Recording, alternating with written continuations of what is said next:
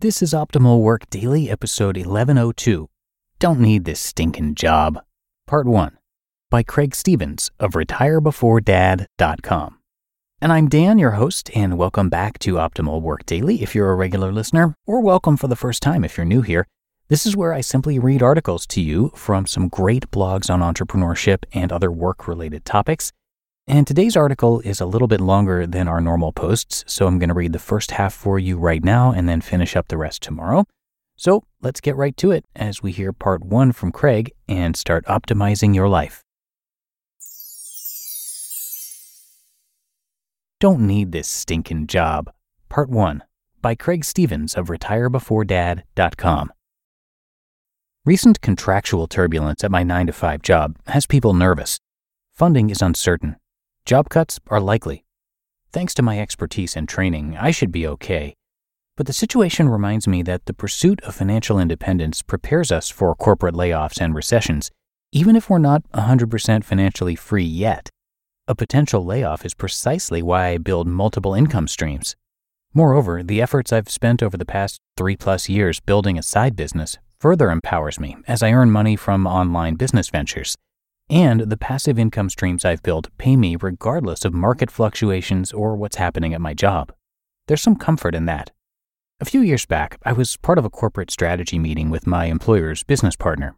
The purpose of the meeting was to discuss an upcoming contract renewal bid for a large project. Our team was the incumbent, and this recompete was expected to be highly competitive. Tens of millions of dollars was at stake.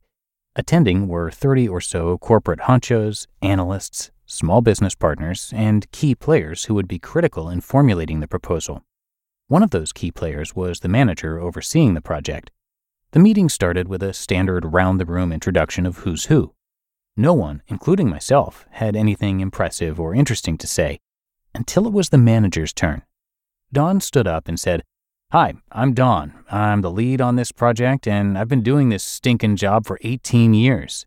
He paused for effect and I'll probably be doing this stinking job for another 18 years. The attendees roared with insincere corporate laughter. We won, but not all of us. Months later, the contract was awarded to our team. The strategy that came out of that meeting was to lowball the bid. The customer wanted cheap, cheap won. The project continued on the same path it had been on for the previous 18 years, with Don in charge delivering robust solutions to complex organizational challenges whatever that means. Don continued his ways, following strict company and client policies, never once straying from what he was supposed to do or say. He was a by the book kind of guy. Then one day we got a short notice invitation to a team lunch meeting. We'll have pizza, so please show up. That day, the executive team announced they were bringing in Bob to be the new project lead. No explanation was given. Nobody thanked Don for his 18 years of leadership. Don was done. I don't need this stinking job. With Don getting tossed without explanation, it reminded me of the nature of my career. IT contract work can come and go rather quickly. That's because the technology is always changing, and large IT projects are costly, mostly because the workers are costly. Money can be saved efficiently by cutting a few people here and there when needs change. Since I've seen the sudden disposal of many decent workers over my career, I've always been prepared for the day that I'm suddenly let go. The best defense, of course, is to be an indispensable team member. But what if the contract is eliminated and everyone is fired? Or they cut back enough people that I'm included? Then what? I'd be done too. The nature of the industry I work in is another strong motivator for pursuing financial independence. As I aggressively pursue financial independence, my financial security increases each step of the way. Every day I work and each paycheck I receive makes me financially stronger the longer and harder I work, save, and invest, the less I worry about potential job cutbacks, and the more empowered I am in my career. You can look at your employment situation and progress towards financial independence in four broad stages. 1. Strapped. You need any stinking job you can get. 2. Reliant. You need your current stinking job to maintain your lifestyle. 3. Flexible. You don't need your current stinking job, but it's a good vehicle for pursuing your financial goals. And four, free. You don't need no stinking job at all. Strapped. You need any stinking job you can get. People who need a job, any job, are strapped for cash. These are the minimum wage earners, new college grads with loans coming due, or anyone that needs a job pronto to pay the bills. They can't be picky because without a job, they'll have to go into debt to pay the bills. This is the worst financial situation you can be in. No one should be satisfied being strapped for cash, as it gives you no leverage when it comes to finding a better job. Strapped. Hear that on tomorrow's episode.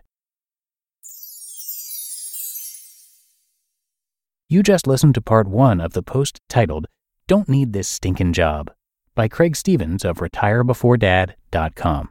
When it comes to hiring, don't go searching for the one, just meet your match with Indeed. Indeed is your matching and hiring platform with over 350 million global monthly visitors and a matching engine that helps you find quality candidates fast.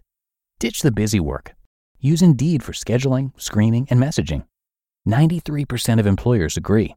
Indeed delivers the highest quality matches compared to other job sites. And one of the things I really love about Indeed is that it filters out those incompatible applicants. So when you're hiring, the process is much faster and you only have to consider applicants that are already likely to be a great fit. And listeners of this show will get a $75 sponsored job credit to get your jobs more visibility at indeed.com slash startup. So just go to indeed.com slash startup right now and support our show by saying you heard about Indeed on this podcast. Indeed.com slash startup. Terms and conditions apply. And thank you so much to Craig for letting us share this post. Craig Stephens is a 43 year old IT professional, investor, and blogger based in the Washington, D.C. metro area. When he started the blog, his primary financial goal was to retire at age 55, one year before his dad retired, hence the name Retire Before Dad. He writes about how to build income streams so you can explore the unusual.